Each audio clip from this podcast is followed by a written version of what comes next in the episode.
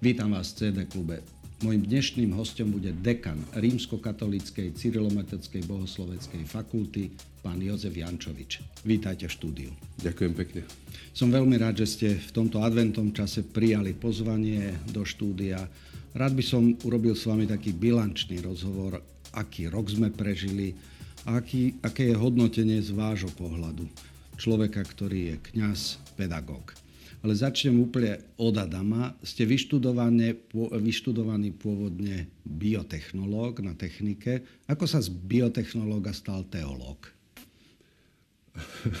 Keď som sa na gymnáziu rozhodoval ako ďalej, tak som chcel študovať chémiu, ale nie čistú, ale skôr teda v spojitosti so životom. A štúdium ma veľmi, veľmi bavilo, ale môžem povedať, že moje kňazské povolanie je takým výsledkom e, cesty dozrievania jednak vo viere, ale aj v tom racionálnom poznávaní kde zohrávali istú úlohu aj kňazské vzory, čo je vždy dôležité pre kňazské povolanie. No a počas vysokej školy, keď človek tak uvažoval o svojej budúcej ceste a po prehlbení vo viere, môžem povedať, že som tak začal sa pýtať, že či by som ja to, čo som získal aj vo viere, a v tom prehlbení sa vo vzťahu k Bohu a k ľuďom, nevedel podávať ďalej. Tak som sa rozhodol po vysokej pokračovať ďalej v štúdiu teológie. Vždy to prepojenie s vedou e, zostalo pre mňa veľmi takým normotvorným alebo smerodajným, mm-hmm. lebo je to dôležité aj pre teológiu ako vedu. A teda vždy ma to fascinovalo, tá, ten úžas a bázeň z toho stvorenia, ktorá sa potom prenáša aj do toho vzťahu, e, lebo viera je o vzťahu, mm-hmm. či už k Bohu alebo k ľuďom že človek cíti tú bázeň už potom aj z tých vzťahov, či už k Bohu alebo k ľuďom, ktoré môže prehlbovať. E, ste kňaz, ale aj vysokoškolský učiteľ, vedec. Aký je základný rozdiel e, v takej tej metodike, mhm. keď stojíte pred veriacimi v chráme alebo stojíte za katedrou pred študentami? Ako sa pripravujete na to a v čom je základný nejaký rozdiel? V podstate základný rozdiel je v auditóriu. Je to iný typ v podstate poslucháča. V kostole máme ľudí, ktorí sú, chcú prehlbiť svoj vzťah s Bohom, e, meniť svoj život, a zároveň zažiť e, skúsenosť a mať skúsenosť s Bohom.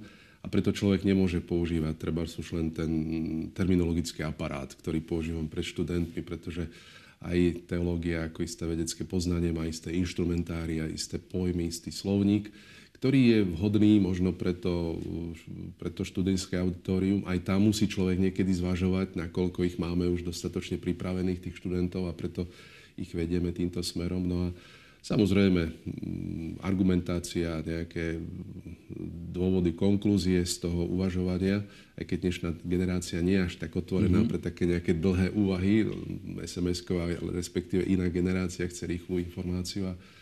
Ale to, čo je zaujímavé, je, to, že človek aj z toho poznania, ktoré mám, a ja ako teda istý biblický e, vedec, respektíve človek, ktorý sa zaoberá písmom, tak potom skúmanie a potom analyzovanie tých vecí, ktoré človek e, získa nejakej pri tom odbornom štúdiu, mm-hmm. ich má podať e, straviteľným spôsobom tomu publiku.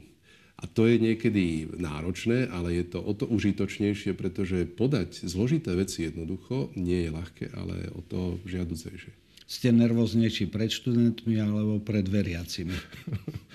Možno pred študentami. Mm-hmm. V podstate oni sú kritickejší poslucháči. E, tá spätná väzba nie je možná taká ako u tých veriacich, ale je to vždy teda, treba zvažovať ten typ poslucháčov. Mm-hmm. A vyžadujete spätnú väzbu od študentov alebo od veriacich na to, keď sa im prihovoríte?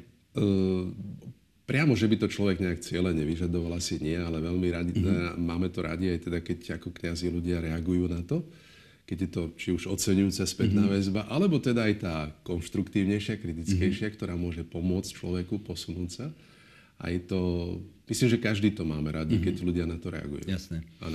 Tá vedecká oblasť, už ste spomenuli, že sa e, sústredujete na Bibliu. Mm-hmm. e, k, približte to, že čo to je vedecké skúmanie vo vašom prípade ano. v oblasti teológie a zároveň do akej miery ste súčasťou nejakých komunít alebo e, vedeckých e, v zahraničí. Áno.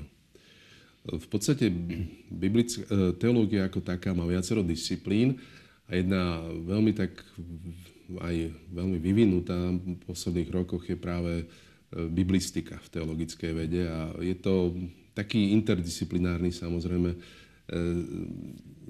profil štúdia, pretože treba zvažovať jednak textologické problémy, súvisí to potom históriu, archeológiu, literatúru, pretože sme konfrontovaní mm-hmm. s literárnymi textami a teda v tomto smere sa urobil veľký pokrok, tým pádom je aj tých poznatkov veľmi veľa a zorientovať sa v tom lese tých mm-hmm. vedomostí nie je jednoduché, ale o to, o to je to dobrodružnejšie, pretože človek sa musí sústrediť potom na istú na istý segment, na istú časť, takže ja aj v rámci teda biblickej exegezy sa viac sústredujem vedecky na tie starozákonné mm-hmm. texty a ešte v rámci toho konkrétne skôr na texty, ktoré sú poznačené stvoriteľskou teológiou, teda pohľadom, tým biblickým dobovým pohľadom na stvorenie, ktoré má teologický obsah. To nie sú vedecké správy mm-hmm. samozrejme, ale v pozadí sú veľké posolstva, ktoré môže človek aj vo svetle týchto textov získať.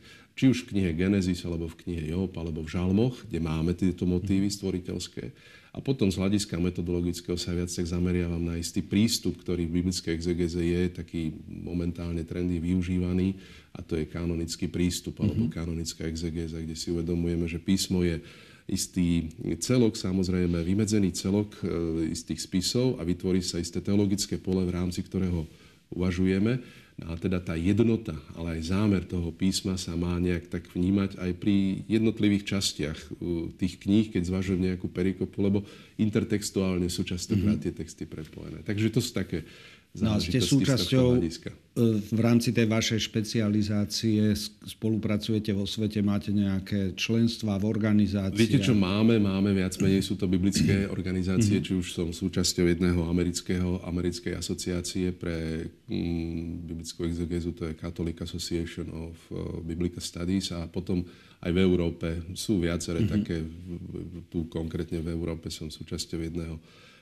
združenia, volá sa zase Európska asociácia biblických štúdí, ktorá má centrum v Minsteri. Takže človek sa stretáva s kolegami na konferenciách, na istých možno spoločných e, seminároch, ktoré e, keď sa aj pripravia na tej konferencii, tak si človek pripraví e, vystúpenia, teda potom môže diskutovať tú danú tému. No a potom aj cez projekty samozrejme niektoré spolupracujeme, ale to už skôr v rámci ano. domáceho vedeckého zo skupenia, či už treba pracujeme aj na mm-hmm. komentároch ku starému zákonu, tak tam sme viac menej všetci biblisti, ktorí sme starozákonníci prepojení v tomto tímovom projekte. Vy ste pôvodne vyštudovaný biotechnológ, ja som biomedicínsky vedec pôvodne a tá otázka bude taká komparatívna. Mm-hmm. Záleží vám na citačnom indexe v vo vašej disciplíne a sledujete si, že či vás iný, podobne ako je to v prírodných alebo mm. technických vedách, prípadne ktorá je vaša najcitovanejšia práca? Áno, sledujem, lebo teda tá scientometria zase všetky vedy a teda aj v teológii sú relevantné časopisy, ktoré patria aj do Web of Science alebo Scopus registračných databáz a teda publikovať aj cieľenie do týchto časopisov je mm-hmm. potrebné, lebo to potom prináša samozrejme aj finančné benefity Jasne. pre samotnú inštitúciu. Takže áno, človek publikuje, v posledných rokoch mi vyšli viaceré články v týchto časopisoch a teda e, istým spôsobom pri výkaze, každý mm-hmm. koncoročný výkaz musíme takýmto spôsobom aj ošetriť.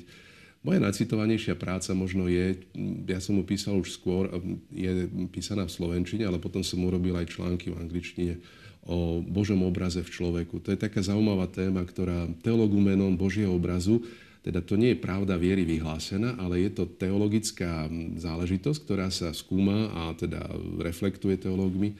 Takže je to nie veľmi jednoducho vysvetliteľná mm-hmm. vec, viacero interpretácií, ale teda človek sa musí držať textovej podpory pre svoju interpretáciu a takýmto spôsobom hájiť to, že človek má istú afinitu k Bohu a teraz čo to obnáša, či to vnímame na tej subjektívnej rovine, teda či sú to tie mentálne schopnosti, rozum, vôľa, sloboda človeka, mm, rozum a poznanie môže byť o chvíľu umelou inteligenciou prekonané a teraz je to asi aj niečo viac. Je to asi aj otázka skôr tej vzťahovosti. Mm-hmm. Človek, ktorý je otvorený pre vzťahy a človek žije vo vzťahoch, takže práve aj tento rozmer uh, tej metafory človek stvorený na Boží obraz treba zvažovať. A je to potom aj otázka toho, že sme schopní imitovať niekoho, kto nás presahuje. A to je to, čo je tiež veľmi zaujímavé, mm-hmm. zvažované. Takže tá funkčnosť tej mm, metafory, že človek je na Boží obraz, tá je asi najčastejšie zdôrazňovaná, že človek je akoby reprezentantom Boha a v tej takej zodpovednej správe o tento svet a starosti o tento svet istým spôsobom aj Boha mm-hmm. napodobňuje. Takže toto je teda jeden článok, ktorý teda má potom aj istú citovanosť. Vaši kolegovia na Univerzite Komenského z tých spoločenských vied, sociológovia, politológovia, historici a podobne, keď sa pozerajú na dobu, ktorú teraz žijeme, a teraz by som chcel taký ten pohľad mm. na uplynulý rok, tak hovoria, že žijeme veľmi zložitú a nepredvídateľnú dobu z hľadiska vnútorného vývoja na Slovensku, ale aj z hľadiska širšieho európskeho aj svetového prostredia, že tých turbulencií, dokonca vojen ano. pribúda. Aký bol pre vás uplynulý rok? Tak ja som za uplynulý rok istým spôsobom vďačný. Zároveň si uvedomujem aj ťažkosti, ktoré sú treba aj na úrovni našej fakulty, ktorú vediem, ktorú mám možnosť teraz viesť. Finančne poddimenzované školstvo, ale aj zdravotníctvo, to sa všetko odráža teda aj v našej realite. Ale zase na druhej strane sme nutení aj pri, treba konkrétne u nás, pri znižovaní počtu povolaní a teda aj študentov, hľadať optimálne riešenia, čo sa teda snažíme a teda snažíme sa aj E, istým spôsobom unifikovať tie pracoviská a smerovať aj do budúcnosti cez tú fakulty len cez jedno pracovisko. Mm-hmm. No a teda na, na druhej strane je to ale aj výzva mm, zapojiť sa do istých projektov, ktoré bežia. Mm, snažím sa teda podporiť aj tú projektovú činnosť.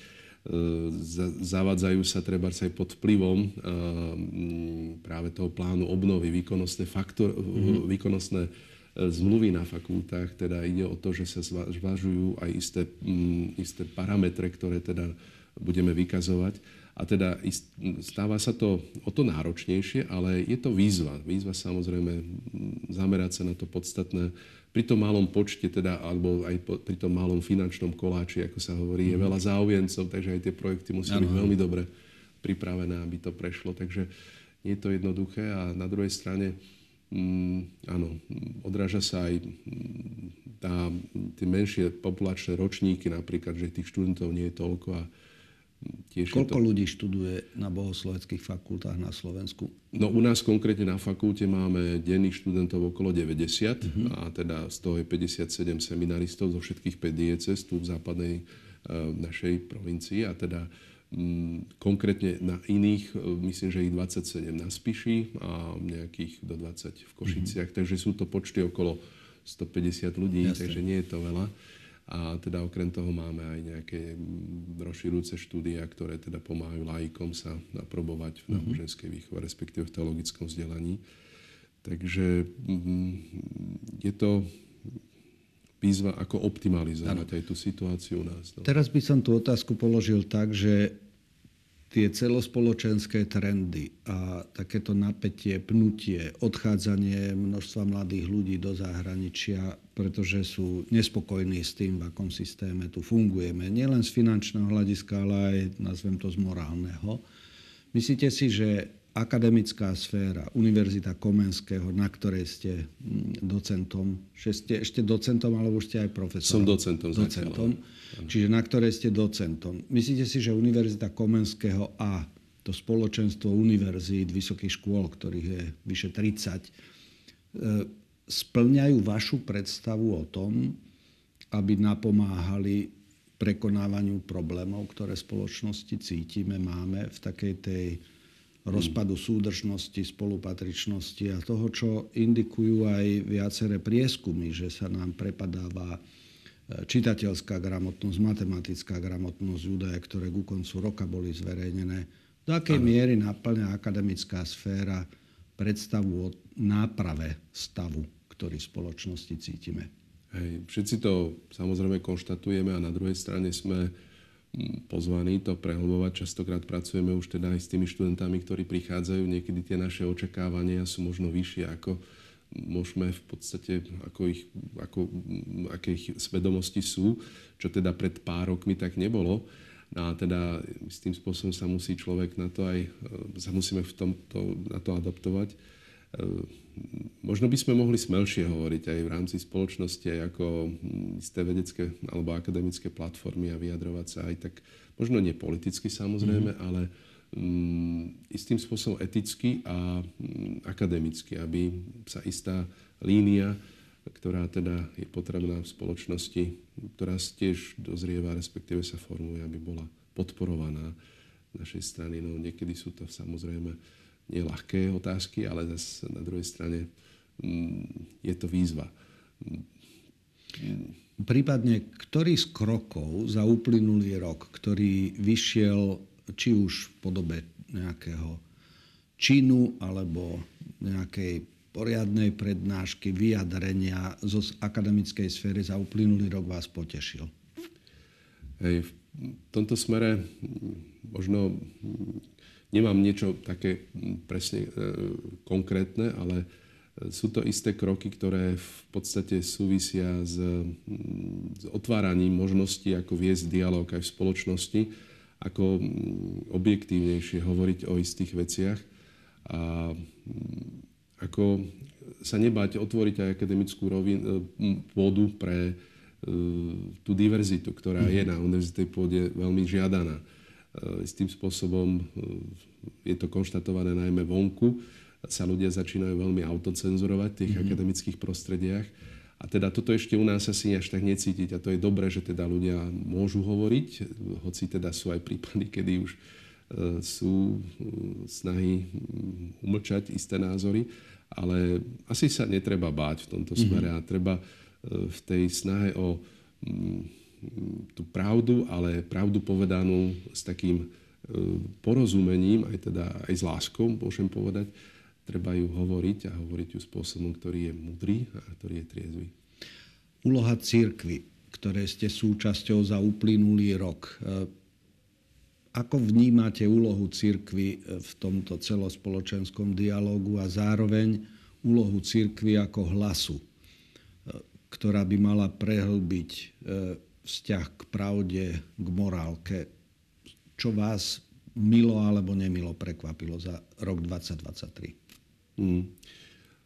Možno hlas cirkvi nie je až taký počuteľný, mohol by byť viac počuteľný v istých momentoch. E, tá relevancia cirkvi nie je taká, aká bola možno v tých 90. rokoch, kedy tá šanca bola o to väčšia.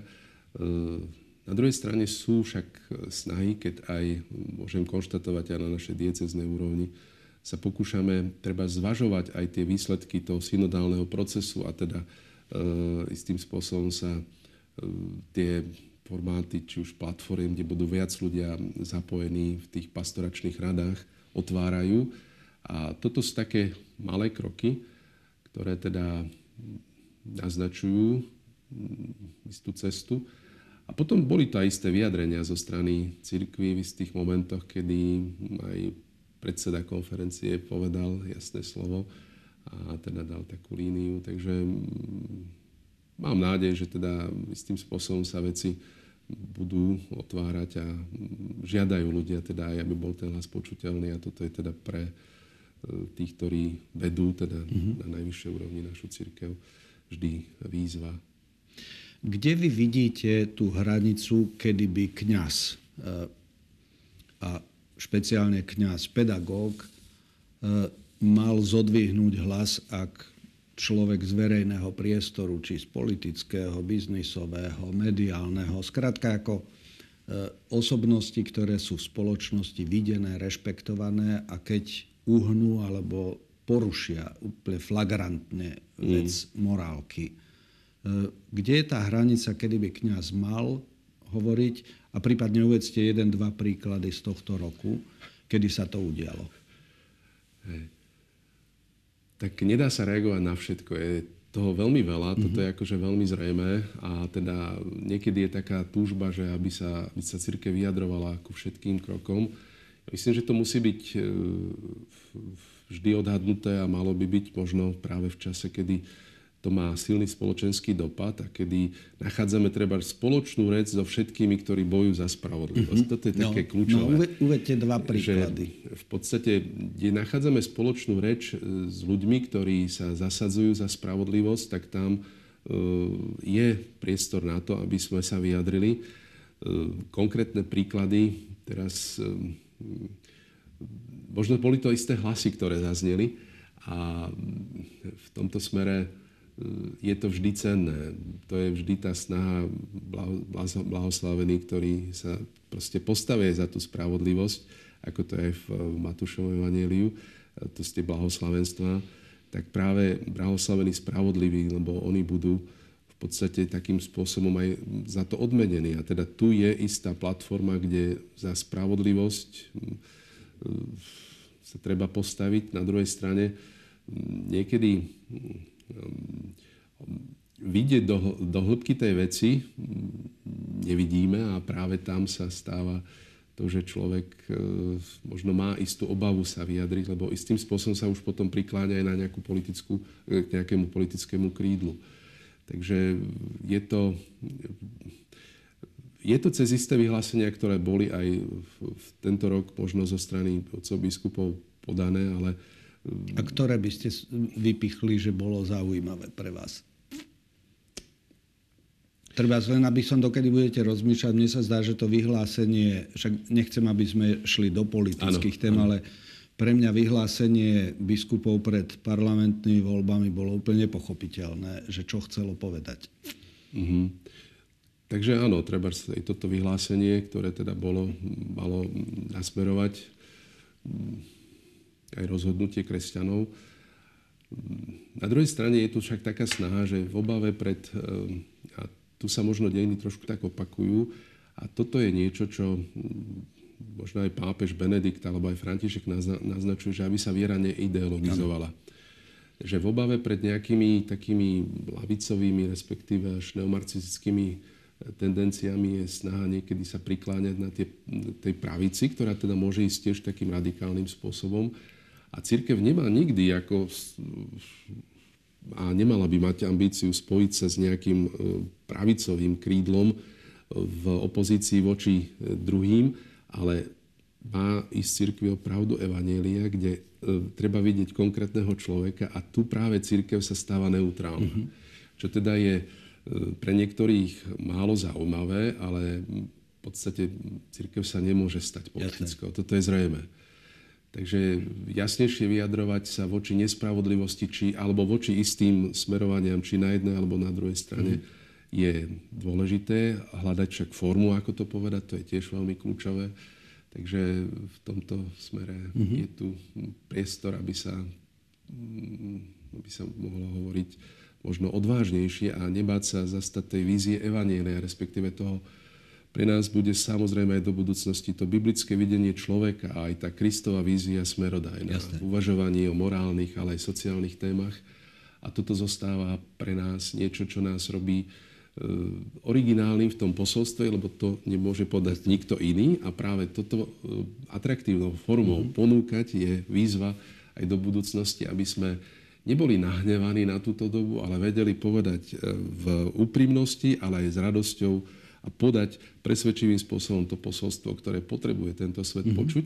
A tam sa m, nájdú ľudia, lebo tam to je vždy o m, odpovedi pre človeka. Je to staronová odpoveď, ktorú dávame do istej miery a je zaujímavá, pretože ide o e, celostné vnímanie človeka. Jasne. Mne za uplynulý rok, keby ste položili otázku, že ktorý z kňazov a jeho verejný výkon, ktorý nebol chráme, ale presiahol aj do širšej spoločnosti a bol komunikovaný cez médiá a sociálne platformy. Mňa za uplynulý rok oslovil e, František Trstenský, e, novovymenovaný biskup Spiskej diecézy. Ten sa mi zdá, že má dar na to, aby sa prihováral aj širšiemu spoločenstvu, ako sú len katolícky veriaci. A dokonca u neho to cítiť, že on má tú ambíciu aj hľadať slovník, ako sa prihovoriť. Predpokladám, že ho poznáte a páči sa aj vám? Poznám ho, je kolega. V podstate mm-hmm. sa stretávame na istých eh, aktivitách. Sme boli súčasťou aj týmu, ktorý pracoval v katolickom biblickom diele. A teda on je novozákonník, jeho uh, knižky veľmi dobre poznám. že ja som starozákonník áno, a ty si novozákonník? Áno, takto sa delíme podľa toho, mm-hmm. že kto v ktorom fachu robí. Mm-hmm. Ale teda poznáme sa veľmi dobre s, s Františkom. A teda on má taký správny drive, by som mm-hmm. povedal, aj teda hm, hľadá slovník, ktorý mu vie osloviť ľudí, takže tam vidno aj to nadšenie z jeho strany. Takže eh, áno, tie vyhlásenia, ktoré zazneli z jeho strany, tak našli takú odozvu spoločnosti. Aj tým, že teda nastupuje nový biskup, nový pastier, ktorý bol dlho očakávaný v, v spiskej dieceze a teda eh, v tomto smere práve to sa mi páči, že ponúka, a on si to iste aj uvedomuje, lebo práve to biblické posolstvo je niečo, čo mm, je našim propriom, čo ano. môžeme ponúknuť ľuďom a hľadať ten spôsob adekvátny a taký aj srdečný, otvorený, mm-hmm. radostný, presvedčivý je veľmi dôležité. A nie slovenský, ale český, teda našim ľuďom zrozumiteľný príhovor kňaza. Za uplynulý rok pre mňa najsilnejší bol e, príhovor e, profesora Tomáša Halíka na pohrebe zosnulého Karla Schwarzenberga v chráme svätého Víta. Pozerali ste alebo počúvali ste jeho príhovor? Viete, čo to bolo práve v deň, keď sme mali biblický víkend v Badíne mm-hmm. ohľadom Markovho Evangelia, tak Čiže nepočul som, nemal som No, ale Určite ste niektoré jeho príhovory alebo knihy počuli. Ako sa dívate na Tomáša Halíka ako kazateľa teraz? Mm-hmm. Tak je to veľmi hlbavý človek, ktorý e, rieši otázky m, tzv. hľadajúcich vo viere. On nedelí ľudí na veriacich, neveriacich, ale aj v duchu pastorálnej teológie sa díva na ľudí, tých, ktorí hľadajú a práve pre tých chce byť takým hlasom. E, v prostredí aj v Českom je vnímaný Mm, v podstate dvojznačne. Ehm, niektor- ja by som sa takto možno vyjadril, že niektoré názory zdieľam, no pri niektorých som opatrnejší. Áno. Ehm, tá otázka ale stojí tak teraz. On štiepi názory, samozrejme to vieme, ale jeho dar byť kazateľom je asi nespochybniteľný, že je výnimočný. Ak by sa vás, ste spomínali, že ste súčasťou európskej aj americkej spoločnosti e, odborníkov na Bibliu alebo e, biblistov. Keby sa vás pýtali, že budeme mať výročnú konferenciu a vyber, alebo vyberte jedného kazateľa zo Slovenska, ktorý by sa prihovoril na tému, e, ktorú, ktorá je vám blízka, ale že má dar kazateľský nie je to, že je odborník, že ano, napísal ano, knihu určite. a že je citačný index má vysoký ano. alebo podobne. E, a vám povedia, preplatíme letenku, aj všetko chceme mať strhujúceho, zaujímavého, pútavého kazateľa, ktorý by sa na americkom alebo európskom fóre prihovoril. Koho by ste vybrali zo Slovenska? Tak musí to byť človek jednak jazykovo veľmi zdatný na tie biblické fóra, no asi toho Františka Trstenského možno aj. Mm-hmm. aj. No, tak sme sa takmer trafili. Áno, áno. Dobre. A ten je teda aj v odbornosti, ako v tomto prípade v, tý, v tej biblickej vede e, dá sú uznávaný. Dobre. E, tá moja záverečná otázka sa týka pápeža Františka. Už ste spomenuli synodálnu cestu. Pápež František e, spustil celý proces, v rámci ktorého chce, aby sa církve církev a církvy v jednotlivých štátoch celosvetovo zamysleli nad úlohou, poslaním, nad komunikáciou s inými e, veriacimi iných náboženstiev, ale aj aby sa prehlbil dialog medzi kňazmi a laikmi, kde v súčasnosti stojíme v tomto projekte a myslíte si, že sme pochopili, čo pápež František po nás chcel? Myslím na Slovensku teraz. Mm-hmm tak e, tá otázka synodality, ktorú on rozbehol a ktorá je odrazom aj teda jeho e, už snaženia skoršieho e, v Latinskej Amerike, tak sa naplňa. A teda on chce, aby sa viedol dialog, aby sme spolu kráčali a otvárali aj témy, ktoré nie sú ľahké a teda v tomto smere nás nutí uvažovať a hľadať aj spôsob, ako čeliť týmto problémom. Tak práve to, že sa to na celosvetovej úrovni spustilo, je to veľká výzva a tým pádom sme boli konfrontovaní s tým, že boli zapojené naš, napríklad tej našej dieceze, ktorej, arcidieceze, v ktorej som bol súčasťou aj toho synodálneho týmu, sa veľmi veľa ľudí zapojilo a taká obava, úprimná obava ľudí bolo, že ako odovzdávať vieru v tých komunitách, v tom prostredí, kde sú tým ďalším generáciám, ako viac e, sa zúčastňovať, participovať na tom spoločnom procese. Tak tie výsledky aj z tých, e, tých stretnutí boli veľmi povzbudzujúce a teda aj tá správa, ktorá bola potom pripravená do Ríma, tak išla v tomto smere. Takže je ešte veľa práce mm-hmm. samozrejme v tomto smere. No, čo je taký výsledok, je, že sa zakladajú tie pastoračné rady, ktoré už v niektorých farnostiach boli, kde môžu byť tí laici vťahnutí do e, diania farnosti a prispieť takýmto spôsobom aj k tomu, aby e, sa spoločne kňaz s laikmi spoločne tvorili aj istý taký program toho odovzdávania viery predovšetkým a takých e, projektov, ktoré sú nápomocné mm-hmm. v tomto smere veci sa v podstate dieceza dobieha, bude to, to celosvetové nakoniec vyvrcholenie budúci rok a teda pápež pripraví potom aj e, výsledky z tohto stretnutia a bude to taký návod, ktorý budú musieť diecezy, respektíve by mali vziať do úvahy aj v presadzovaní na tých úrovniach. Tak, čo je zaujímavé zo strany Františka je, že nás kňazov viac nutia, aby sme skutočne uvažovali ako tú pastoráciu, ako aj mm, snaženie e, církvy a spoločenstva viesť spolu s, s ostatnými, aby sme kráčali teda spolu, aby ten klerikalizmus, ktorý je niekedy cítiť, sa potlačil a to je vec, ktorá existuje. Na druhej strane je tu veľa úžasných, obetavých kňazov, ktorí v tomto smere pokročili a títo mladí kňazi sú otvorení pre tento spôsob, pretože to vnímajú ako potrebu, mm, aby církev nebola taká autoreferenciálna, vzťahujúca na seba všetko, ale otvorená. Už pápež Benedikt žiadal, aby církev bola istým spôsobom taká e, autentická a chudobná a to, tom pokračuje aj František a chce, aby mm, práve ponúkala tým presvedčivým spôsobom to posolstvo, ktoré máme od Krista. Uh-huh. A teda v spolupráci aj s tými, ktorí sú adresátmi a dokonca aj s tými, ktorí sú na tej periférii a ktorí chcú, eh, alebo ktorí chcú počuť eh, ten hlas. No a to sa dá jedine vtedy, keď učitelia sú svetkami aj toho posolstva, ktoré hlásame a teda tá autenticita je o to dôležitejšia. A na druhej strane uvedomiť si, že všetci ľudia sú na ten Boží obraz, o ktorom sme tiež hovorili, to robí potom eh, nás aj vo vzťahu k tým, ktorí sú možno vzdialenejší, ľuďmi takej otvorenosti, hm, hoci tá pravda, ktorá je aj vyžadujúca, sa dá podať spôsobom, ktorý je pochopiteľný a ktorý je istým spôsobom aj láskavý.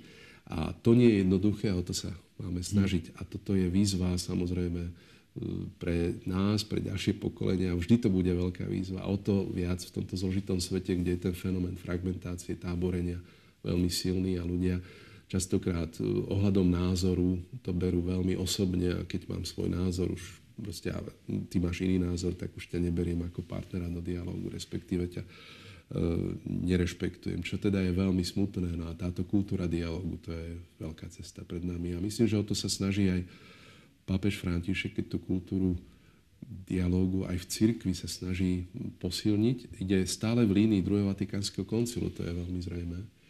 A teda v tomto smere máme veľké veci pred sebou a teda samozrejme nie sme na konci a by sa dalo hovoriť, v čom ešte sme v úzaní a v čom sme eh, na tom možno lepšie. Čo ma veľmi náplňa nádejou je to, že ľudia majú duchovný hlad a teda cítiť v ľuďoch teda túto túžbu po hĺbšom vzťahu s Bohom, ale aj po hĺbšom vzťahu medzi sebou. A toto je, toto je to ľudské, toto mm-hmm. krásne, čo teda v ľuďoch je a čo myslím, že treba podporiť a o čo sa snaží aj synoda, aby sme vnímali aj v, proste v tých prostrediach, ktoré sú možno pre nás e, náročné prijať, respektíve nejak zohľadňovať. No a úplne posledná otázka. Ako strávi kňaz Jozef Jančovič Vianočné sviatky? ja keďže som teraz už tak akademicky činný, ale vypomáham vo farnosti, vo Svetej rodine v Petržalke, tak budem tráviť e, Vianoce so svojimi rodičmi, ktorých ešte oboch mám, veľmi si to vážim a teda my sme strávili Vianoce spolu a teda to je moje rodisko pri Topolčanoch, ja som skrtoviec, takže tam budem. No a potom budem samozrejme sláviť aj v komunite, kam chodím a teda to je vo Svetej rodine na Božie narodenie, Svetú Omšu a tie ďalšie dni taktiež. A medzi sviatkami si to vyplním ešte publikačnými aktivitami, ktoré mi stoja, ktoré musím dobehnúť.